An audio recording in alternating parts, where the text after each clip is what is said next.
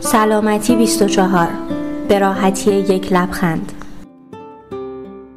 سلام من میلاد داوودی هستم روانشناس و روان درمانگر. در دوره حساسی هستیم و بهترین کار توی خونه موندنه. موندن توی خونه کنار عزیزانمون بدون عوارض هم نیست. هرچه رابطه ها نزدیک تر بشه کشمکش های درونی ما سریعتر وارد رابطمون میشه.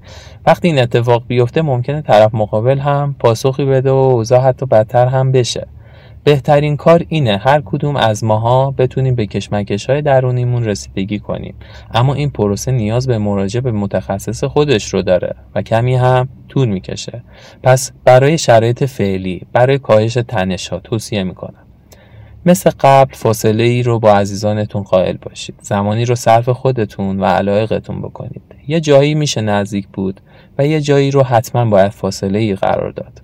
سوالی که هر کسی باید بهش فکر کنه اینه کجاها میشه نزدیک و کجاها باید دور بود؟ موفق باشید. ممنون از اینکه پادکست سلامتی 24 رو انتخاب کردید.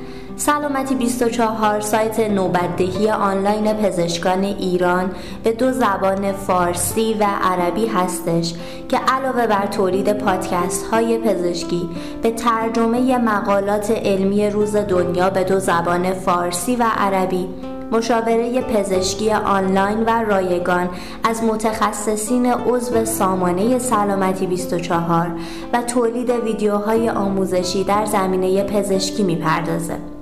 از اینکه همراه مایید از شما سپاس گذاریم و خوشحال میشیم به وبسایت سلامتی 24 و شبکات اجتماعی ما سر بزنید و ما رو از نظرات ارزشمندتون بهره مند کنید.